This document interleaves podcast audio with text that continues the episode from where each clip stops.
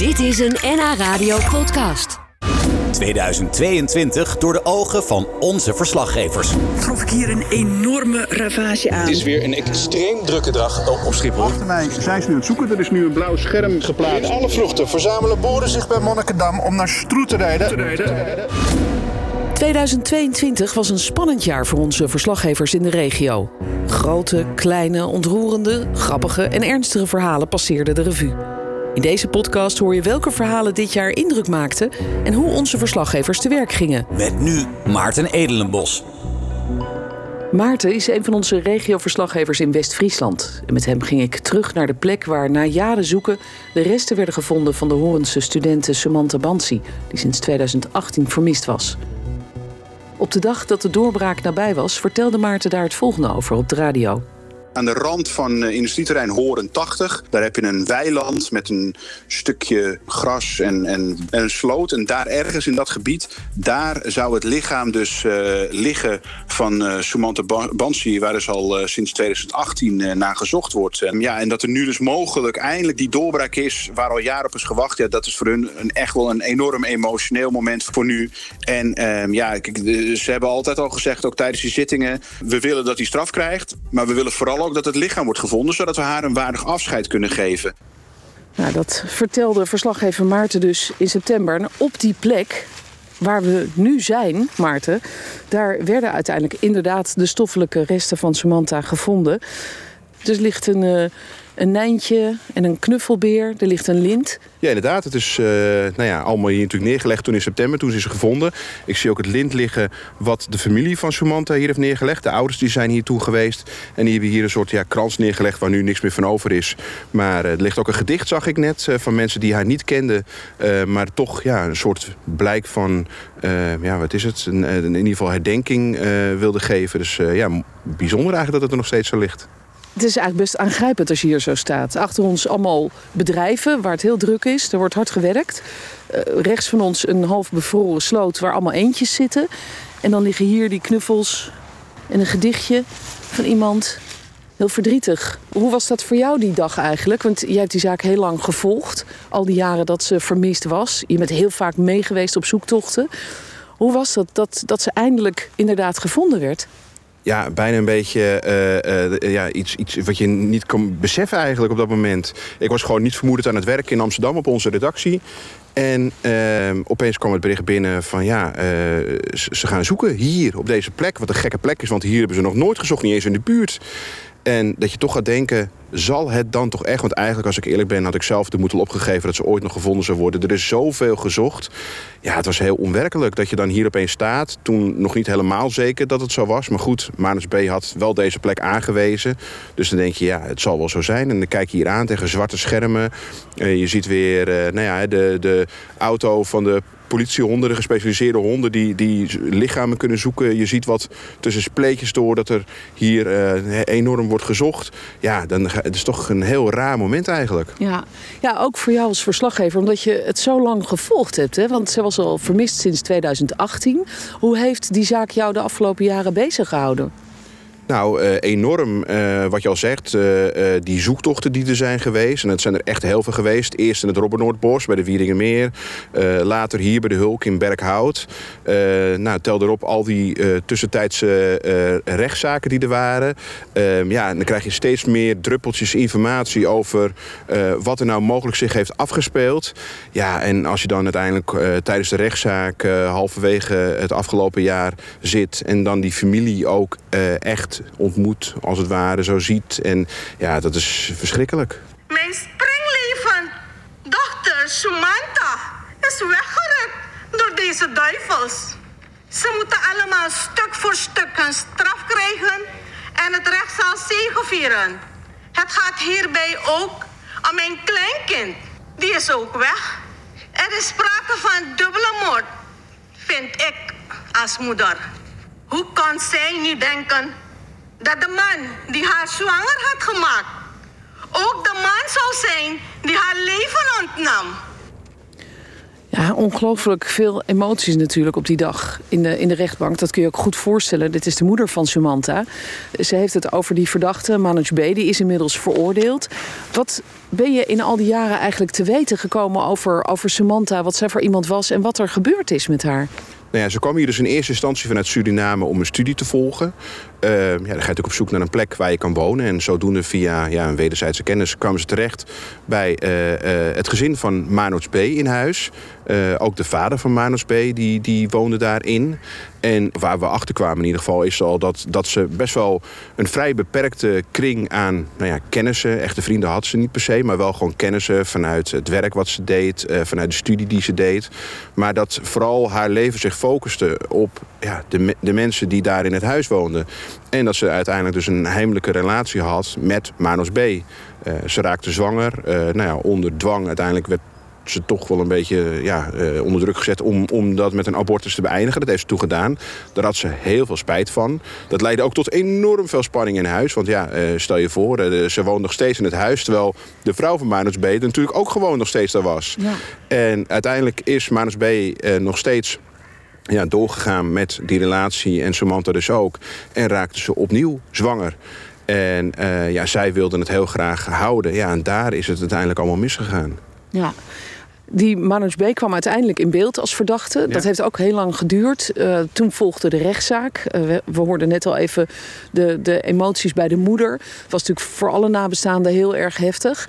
Um, maar eigenlijk pas na die zaak, want uh, tijdens die rechtszaak was nog steeds niet bekend waar Samantha nou gebleven was. Wat hij met het lichaam had gedaan. Dat lijkt me ook heel gek om zo'n rechtszaak te volgen. Een moordzaak zonder lichaam. Ja, dat is natuurlijk ook heel bijzonder. Hè? Hoe kan je iemand veroordelen uh, zonder dat er een lichaam is? Die ook uh, ontkende? Die ook zelf inderdaad ontkende, er helemaal niks over kwijt wilde. Uh, maar ja, het Openbaar Ministerie zegt... Uh, ja, we hebben voldoende bewijs. Uh, die kwamen aanzetten met bijvoorbeeld afgeluisterde gesprekken die er zijn. Ze hebben echt overal, waar je maar zo'n beetje kan denken... hebben ze afluisterapparatuur opgehangen. En dat is ook de reden waarom het zo lang duurde... voordat Manus B. werd aangehouden. Want eigenlijk was hij, dat blijkt nu achteraf... al heel lang in beeld bij justitie en politie. Maar die hebben in zijn auto afluisterapparatuur geplaatst... bij zijn woning... Nou ja, uh, zijn telefoongesprekken werden afgeluisterd. Ja, en daar heeft hij gewoon meermaals heeft hij gezegd van dat hij haar heeft doodgestoken. Als er een uitzending kwam met opsporing verzocht... waarin over de zaak werd gesproken, uh, begon hij er ook over. Uh, daar zei hij zelf allemaal van... ja, dat was wat stoere praat en wat manse praat. maar ja, het, onderaan de streep natuurlijk was dat wel het overtuigende bewijs... waarop hij uiteindelijk is veroordeeld. Ja, en pas toen hij veroordeeld was toen pas kwam hij naar buiten met de plek waar hij Samantha begraven had. Ja. Hoe, hoe ging dat? Nou, eigenlijk heel raar, want uh, ja, het lag natuurlijk helemaal stil. We wisten dat hij in hoger beroep zou gaan tegen zijn straf, want hij was het er niet mee eens. Nou, dat uh, was inderdaad duidelijk. Hij was tot 15 jaar zelf veroordeeld. Uh, dus dan denk je, ja, nou ja, dit was het. Ze hebben nog een keer gezocht hè, tijdens de, de zitting zelf. Toen opeens kwam er een locatie via een tip binnen weer in de Hulk, bij, in het recreatiegebied. En toen dachten we even van, nu gaat het gebeuren. Het was een heel klein gebied. Nou ja, en toen ook dat tot niets leidde, dacht ik, ja, dat, dat is klaar. Um, maar toen opeens, uh, ja, het een nieuwe advocaat, Theo Hiddema. Uh, de advocaat die ook zijn vader bijstond in die zaak. En uh, uh, blijkbaar is er toen iets gebeurd of besproken... waarin toch uiteindelijk is gezegd van ja, ik, ik ga die plek aanwijzen. En ja, dan vraag je je af van ja, wat heeft hem dan bewogen om dat te gaan doen? Hè? Waarom nu wel, na al die ja. jaren van zwijgen? Ja, er zijn eigenlijk twee redenen, uh, denk ik, voor te verzinnen, denk ik zelf. Eén reden is dat hij misschien toch nu zoiets heeft van ja, ik, ik moet nu open kaart spelen... want ja, ik kan het niet langer hè, meer met me meedragen. Hè, Zo'n soort spijt of noem het maar zoiets. En als je heel slecht denkt, dan denk je van ja, komt nog een hoger beroep aan. Hij is zwaarder gestraft omdat hij juist niks wilde zeggen. Misschien als je nu de plek hebt aangewezen... dat hij een hoger beroep een lichtere straf krijgt. Ja. Wat ook de motivatie van Manus B geweest is. Feit is dat Samantha gevonden is hier ja. op dit uh, vreemde plekje... tussen een industrieterrein en de weilanden in. Toen we hier net aankwamen, toen zei je... oh, er liggen nog allemaal dingetjes, ik ga het even netjes maken. Het heeft jou natuurlijk ook heel erg bezig gehouden. Nou ja, kijk, natuurlijk heb je altijd wel een zekere afstand als journalist. Hè. Ik bedoel, ik, ik kende haar niet voor deze hele zaak. Maar door de jaren heen, eh, door al die verhalen, door al die zoektochten... eh, als je die ouders ontmoet, ja, dan hoop je vooral dat die ouders antwoorden gaan krijgen. Want het is natuurlijk enorm hard als je... eh, ja, iemand, het is erg genoeg dat iemand is overleden... maar dat je er ook vervolgens niet weet waar. Eh, eh, ja, dat is natuurlijk verschrikkelijk. En dat ze dan hier ligt, op zo'n ja, een beetje toch een desolate, eenzame plek hier... dat ze daar al die jaren heeft gelegen, dat is natuurlijk ja, gewoon heel pijnlijk. En je hier zo'n beer onder de bladeren liggen... en zo'n nijntje, de knuffel, denk je, nou ja, daar even niks neerleggen. Jij bent eh, in al die jaren ook heel vaak meegegaan op die zoektochten. Hè? Met een speciaal team ging dat. Ja. Hoe, hoe, hoe was dat? Nou, dat was altijd wel echt wel bijzonder. Je hebt dan het Veteranen Search Team. Dat zijn allemaal ja, oud nou ja, mensen die, die, die in het leger hebben gezeten... die gespecialiseerd zijn in dit soort zoektochten. En die gaan dan met een hele grote groep mensen... gaan ze eigenlijk beetje bij beetje door het hele gebied heen... op zoek naar mogelijke sporen. Ja. Onze zoekmethode is eigenlijk in de basis altijd hetzelfde. Wij, wij zoeken op linie. We kijken of we de persoon zien, of we zien verstoringen in het terrein. Onnatuurlijke zaken. Daar loopt dan altijd de politie mee. En zodra wij iets waarnemen, dan is, bevriezen wij de situatie. Eh, zodat de politie het kan beoordelen en eventueel de situatie gelijk kan overnemen. Nou, we lopen eerst mee naar het fietspad en dan gaan we daar opstellen. Ja, jij bent er vaak bij geweest, Maarten, bij die zoektochten. Wat drijft deze mensen om, het, om dit te doen, om hier aan mee te werken? Ja, ze, het zijn echt allemaal vrijwilligers ook. Hè? Eh, dus zij willen gewoon helpen om, om mensen, ja, nabestaanden die, die ja, willen weten waar hun geliefde is gebleven, om, om die mensen te helpen. En dat drijft deze mensen om dit soort zoektochten te gaan doen. En het is echt niet makkelijk. Als je kijkt naar het Robbennoordbos, ja, dat is zo'n enorm gebied. Niet makkelijk doorgaanbaar. Het is echt, en het is minutieus zoeken. Hè? Want je wil geen plekje overslaan. Je kan net het ene stukje missen. Eh, eh, waar ze misschien wel zou ja, hebben gelegen. Ja. Eh, nou ja, uiteindelijk hebben al die zoektochten ja, niks betekend. Hè, om het maar even heel hard te zeggen. Omdat ze dus op een hele andere plek lag. Maar ik vond die inzet vond ik echt altijd heel indrukwekkend om te zien. En wat ik ook mooi vond, dat was vanuit de politie. Die we namelijk ook gespecialiseerde honden die, die zoeken. eh, die echt getraind zijn op het zoeken naar lichamen in gebieden. En ik weet nog wel, die laatste zoektocht in de Hulk. eh, toen duurde het heel lang. En ik vroeg me af, waarom duurt het allemaal zo lang? Waar blijven ze nou eh, om te gaan zoeken? En toen bleek dus dat die honden waren op training in de Verenigde Staten. Die waren onderweg terug naar Nederland. En die mensen wilden zo graag met hun honden gaan zoeken naar Sumanta. Omdat ze zo betrokken waren. Zeggen, nou wacht even, we komen eraan. En die zijn dus direct vanuit Schiphol, na een hele lange vlucht... direct doorgereden hier naar de Hulk. Of naar, naar, het, eh, naar het recreatiegebied. Ja, en die zijn toen daar gaan, gaan zoeken. En ja, dat zegt wel al wat over de betrokkenheid. Het kan nu afgesloten worden, deze zaak. Sumanta is gevonden. De familie kan ja, gaan proberen dat een plek te geven. Ja, dat is ook zo, inderdaad. Ze hebben haar ook eh, eh, lichaam inmiddels ook begraven in, in Suriname. Eh, maar, zeg ik er ook gelijk bij, er komt nog een hoger beroep. Oh ja. Dus ja, volgend jaar zitten we er gewoon weer. weer in de rechtbank. En ja, misschien dat Manus Beet dan ook iets meer kwijt wil... over wat er nou precies zich heeft afgespeeld. Daar ben ik toch nieuwsgierig naar.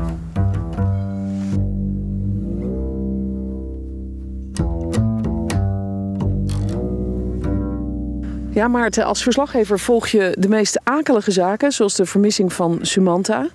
Maar het afgelopen jaar kwam ook een ander verhaal dat je al langer volgt in een soort stroomversnelling. Namelijk een zeer agressieve overvallersbende. Die onder andere verantwoordelijk zou zijn voor de fatale woningoverval van Sjaak Groot in Berkhout. Wat is dit voor een bende?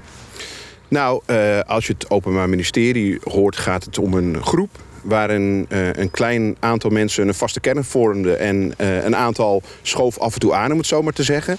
En eh, die ging op zoek naar plekken waar makkelijk geld te halen viel. Cashgeld of sieraden of dat soort dingen. En waar ze snel naar binnen konden, snel naar buiten. En dat ging, ja, met, als je die overvallen ziet, met enorm veel geweld ging dat. Ze kwamen met grote groepen binnen. Het was gelijk geweld, schieten, mishandelen. Het kwam allemaal voorbij. De zaken zijn zonder uitzondering van een buitencategorie. Waarbij weerloze slachtoffers zonder aanleiding zijn beschoten, bedreigd zijn met een vuurwapen, gemarteld, mishandeld en bedreigd of gedood. Het betreft een reeks overval- overvallen waarbij de verdachten blijkse chatberichten op zoek waren naar geld of een kluis. Slachtoffers verkochten hun huis, raakten door het letsel arbeidsongeschikt, hebben hun geliefde opa verloren of het vertrouwen in de mensen om hen heen. Weer anderen zijn strijdbaar en proberen de dag van vandaag de zaak zelf op te lossen. Omdat er bij opvraag hen niet kan loslaten. Waarom ben ik gemarteld met een strijkijzer? Waarom ben ik vastgebonden? En waarom werd er gebruik gemaakt van breekijzers, vuurwapens, een bijl of een schroevendraaier om mijn pijn te doen? Ongelooflijk, hè? Dit zijn toch praktijken die je alleen verwacht in, uh, in misdaadfilms, in uh, maffiafilms. Mensen die gemarteld worden. Uh, dit is eigenlijk, vind ik, heel on-Noord-Hollands ook. Nou ja, dat is natuurlijk ook wel de reden waarom het hè, voor ons natuurlijk ook extra interessant is, uh, is omdat het allemaal op plekken gebeurt waar je dit nou niet bepaald iedere dag gelukkig hebt. Hè, Berkhout uh, uh, is bijvoorbeeld is daar een voorbeeld van, maar ook de Goren, Avenhoorn. Dat zijn allemaal kleine gemeenschappen waar het natuurlijk ook heel hard aankomt, dit soort verhalen. En als je ziet het geweld, ja, we zien wel vaker overvallen wat verschrikkelijk is en heel shocking. maar dan gaat het vaak om vaak dat mensen bedreigd worden, desnoods met een wapen. Uh, daar stopt het. Maar hier wordt vrij snel echt overgegaan op, op, op, op echt geweld. En je hoort het, het, dat, dat is niet misselijk. Nee. Wat zijn dat voor figuren eigenlijk? Wat kun je daarover zeggen? Nou ja, als het gaat om de, de verdachten... Uh, uh, ja, dat is, een, het is een heel gemeleerd gezelschap. Het zijn ook mensen uit de buurt... die, die vaak in de omgeving wonen. Die vaak ook, volgens het Openbaar Ministerie... De, verdacht, de slachtoffers ook wel soort van kennen... of in ieder geval de weet van hebben. En daarom denken, hé, hey, die heeft geld in huis? Ja, inderdaad. En, en ja, uh, dat, is, dat is, dat is, sommigen zijn vrienden van elkaar, sommigen zijn er op een andere manier bijgekomen. Jong, oud? Uh, het zijn allemaal mensen van, nou, ik denk zo tussen de 20, halverwege de 20 en, en in de 30. Ja, het lijkt me een heel complexe zaak om te volgen ook. Ja, dat is het echt inderdaad. Uh, ik heb inmiddels al heel veel rechtszaken gevolgd uh, uh, in mijn carrière. Maar dit, dit is gewoon een hele ingewikkelde. We hebben meerdere overvallen. we hebben meerdere verdachten die niet allemaal bij dezelfde zaken betrokken zijn. Um, er wordt ook nog een keertje gesproken hè, als het bijvoorbeeld gaat om de Sjaak Groot. Dan wordt er niet altijd gezegd van nou in de zaak van Sjaak Groot of de overval in Berkhout. Dan noemen ze ook nog eens een keer de onderzoeksnaam. Ararat. Dus dan moet ik al denken van oh ja, Ararat, wat is dat ook alweer? Sjaak Groot. En zo zijn er dus nog meerdere overvallen. Dus het is altijd een soort, ja, een soort puzzel. Ik heb ook een Excel-document uh, aangemaakt... Uh, waarin ik heb staan welke verdachten er zijn... welke uh, zaken zij waarvan worden verdacht. Ja, het is een enorme complexe zaak. Die zaak is nog niet klaar, geloof ik, hè? Nee, nee. De, op, de officier van justitie noemt het een megazaak. Uh, we, we, zijn inmiddels zover dat er in januari... dat ze een keer met z'n allen uh, tegelijkertijd voorkomen... tijdens een tussentijdse zitting. Want nu ging het telkens tussendoor. En dan zit je eens in de zoveel weken zit je weer in de rechtbank. Maar nu komen ze allemaal bij elkaar. Uh, dan wordt er echt gekeken van nou, kunnen we al uh, richting een, een einddossier uh, komen. Dus dat iedereen duidelijk is van die wordt daarvan verdacht en die wordt daarvan verdacht.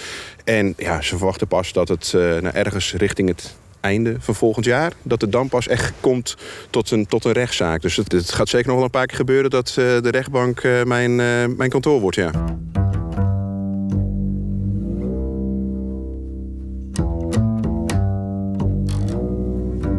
Gelukkig doe je als regioverslaggever ook heel vaak leuke dingen. Ja, gelukkig ja. Anders zou je toch een beetje depressief van worden. Je hebt jezelf bijvoorbeeld opgeworpen als ambassadeur van het Westfries. Want je bent een echte Westfries, toch? Zeker, ja. ja nee, uh, geboren en getogen in uh, Enkhuizen. Wat maakt het Westfries voor jou bijzonder? Nou, ik, op zich voor mijzelf valt het best wel een beetje tegen, als ik eerlijk ben. Want ik krijg regelmatig altijd uh, op mijn donder van, uh, van de taaldeskundigen van West-Friesland... dat uh, mijn West-Fries niet goed genoeg is. Maar ja, het kwam een keer gewoon te sprake bij ons, in, in, ons team in West-Friesland... op onze redactie, van, dat we steeds vaker de geluiden horen... ja, dat, het verdwijnt, het West-Fries, uit, uit het, nou ja, het dagelijkse gebeuren. En toen dachten wij van, ja, is dat nou zo? En als tweede vraag hoe erg is dat eigenlijk dat dat verdwijnt? En toen dachten we, we gaan er een keer gewoon een hele week aan wijden. Prut aan Ons jongste mooitje is de waskip voor een paar nachtjes. Onze jongste dochter is een paar dagen uit logeren. Guster ben er wel lekker aan de reet geweest. En als ik nou tegen jou zeg, ik ben aan de reet geweest. Wat? Zeg je niks? Ik begrijp er niks van. Dat betekent dat je even een rondje gaat rijden. Oh, en ik heb geen, uh, ik heb geen rijbewijs, sorry. en toen zei ze... Ik wil ook met jou gaan. Zelfs met prut aan je lezen. Wat zijn voor jou dan echt mooie West-Friese uitdrukkingen? Ik denk dat veel mensen kennen wel de, de uitdrukking skoftig mooi. Ja, ja nee, Dat vind ik heel leuk. Ja, dat is ook een hele bekende. Nou, wat ik grappig vind, en dat heb ik zelf dus, dus nu ook een beetje aan de lijve ondervonden, is dat je heel veel woorden hebt waarvan ik altijd dacht. Dat is gewoon algemeen beschaafd Nederlands. En dan kijk je mensen aan van wat, wat zeg je nou? Bijvoorbeeld prieken. Wat ook was verkozen tot het West-Friese woord door ons, eh, eh, door ons publiek. Eh, ja, prieken, knoeien, morsen hè, betekent dat in Nederlands. Maar voor mij is dat heel normaal. Ik gebruik dat ma- regelmatig. Dat je tegen de kinderen zegt van je zit niet zo te prieken. Of, en het blijkt dus ineens niet zo te zijn. Of wat ik ook wel mooi vond, wat iemand tegen mij zei... is van als je zegt van, oh, kom maar binnen hoor, de deur zit los. Eh, Ik dacht ook van dat is heel gebruikelijk, maar dat echt mensen ook echt aankijken. Hoe doe je de deur zit los, weet je Ja, wel? als je dat in Eh, Amsterdam zegt, dan pakken ze een schroevendraaier bij wijze van. Ja. precies. Maar dat betekent gewoon, is gewoon open, je kan binnenkomen. Nou ja, en zo zijn er allemaal van dit soort woorden dat je echt, eh, gezegdes en uitdrukkingen, dat toch blijkt inderdaad dat het. West-Fries, zelfs bij mij, hè, iemand die dus niet zo heel goed is in, de, in, in het West-Fries, dat het toch ingebakken zit ergens en dat je toch ongemerkt heel veel ervan meekrijgt. Maar ja, onderaan de streep zie je gewoon wel dat het gewoon steeds meer verdwijnt. We hebben ook een, eh, een taaldeskundige aan het woord erover gehad. En die zegt ook van ja, het komt ook een beetje door. Eh, op een gegeven moment werd eh, het dialect, iedereen sprak het vroeger altijd. Hè, dan een paar over een paar honderd jaar terug, was heel normaal. Maar toen op een gegeven moment werd het iets als ja, een beetje, een beetje boers, een beetje dorps. En dat het nou ja, niet meer chic was om dat zo op die manier te doen. En dan op een gegeven moment verdwijnt het gewoon steeds meer. En dan zie je gewoon dat voornamelijk ja, toch ouderen het nog wel een beetje spreken. Maar ja, die moeten het gaan overgeven op de jongere generatie. En daar gaat het eigenlijk toch wel mis. Het is niet hip. Nee, het is niet hip. Nee, het is eigenlijk een soort straattaal van vroeger. Alleen ja, nu heb je weer nieuwe straattaal. En, en zo gaat het met taal. Dat is natuurlijk enorm onderhevig aan verandering. En dat zie je dus ook hier terug bij het dialect. En ik vind het toch wel mooi om te zien dat er nog steeds ja, cultuurbewakers zijn die het levendig proberen te houden. Hè. Dan, dan, we hebben hier toneelgroepen, eh, mensen die teksten schrijven, eh, kerkdiensten in het West-Fries organiseren. Maar ook bijvoorbeeld een, een band als Oors Joors, Onze Jongens. Kijk naar de koeien. Kijk naar de lucht. Kijk naar de vogels. Een diepe zucht. De prut aan lierze. Dat zijn toch wel mensen die, die gewoon nog muziek maken in het West-Fries. En wat wel de jongeren aanspreekt. Want het Ja. trekt enorm veel jonger publiek. Dus ja, het, het zit nog wel ergens. Maar onderaan de streep is het toch ja, onvoldoende om het nog echt eh, voor te laten bestaan in het eh, dagelijks gebruik. Ja. Nou, aan jou de schone taak om dat volgend jaar weer verder op de kaart te zetten en te proberen dat toch eh, te behouden. Want het, het is toch wel mooi, vind ik. hè, dat je als, als streek een dialect hebt. Het verbindt wel natuurlijk. Ja. Het zorgt wel voor dat je je nou ja, één voelt als regio. En ook wel dat mensen in West-Friesland die voelen zich ook echt West-Fries. Eh, dus in dat opzicht ja, is dat er wel. Alleen eh, ja, of het genoeg is om dat dialect eh, overeind te houden. Ja, ik, ik, ik maak me toch een beetje zorgen. Ik denk toch dat het heel lastig gaat worden. Ja, nou, volgend jaar er weer mee aan de slag, zou ik zeggen. Zeker weten. Ja? Dus wat is jouw motto voor volgend jaar? Nou, ik hoop dat de mensen blooid worden. En dat het een skoftig mooi 2023 wordt. En het West-Fries weer sproken wordt. Mooi. Dankjewel, Maarten. Dit was een NH Radio podcast. Voor meer, ga naar nhradio.nl. Radio.